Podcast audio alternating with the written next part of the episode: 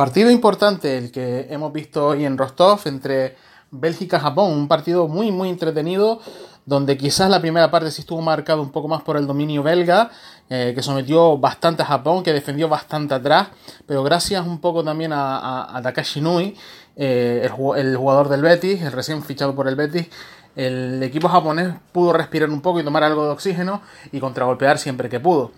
Por otro lado, en Bélgica se estableció eh, prácticamente la, misma formación de siempre, el 3-4-1-2 eh, o 3-4-2-1.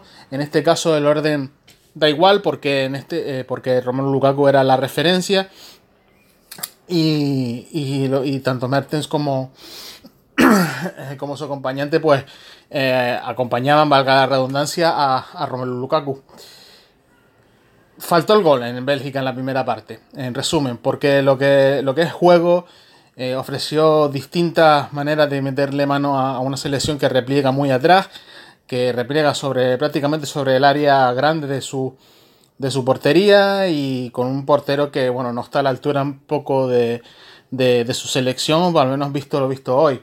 Porque la segunda parte eh, Japón se pone por delante por partido doble gracias a dos muy buenos goles, sobre todo el segundo, el de, el de Inui, es para guardarlo en la retina de los, de los ojos que ven este mundial.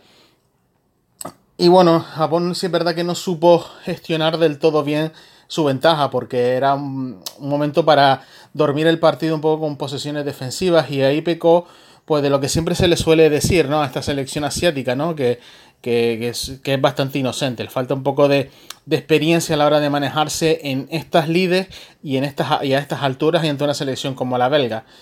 Que por otra parte, los de Roberto Martínez nunca dejaron de creer en, sí mismos.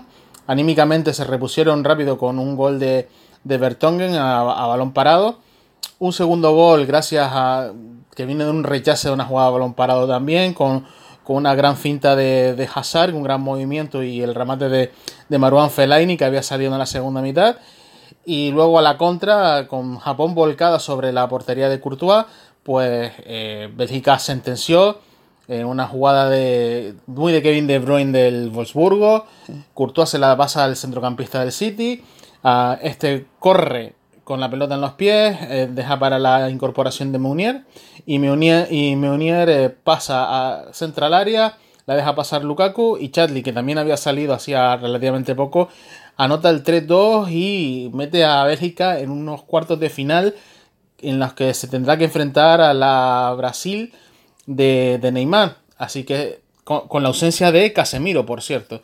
Así que habrá que, digamos, estar atento a ese partido porque promete, promete mucho en el plano táctico y sobre todo promete mucho análisis. Espero que los haya gustado y nos escuchamos en un nuevo podcast eh, especial del Mundial. Un abrazo.